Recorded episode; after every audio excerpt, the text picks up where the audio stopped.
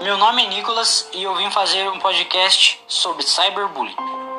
O cyberbullying, por sua vez, é considerado uma extensão do bullying tradicional para os meios digitais, em função do alcance da rede ser muito maior.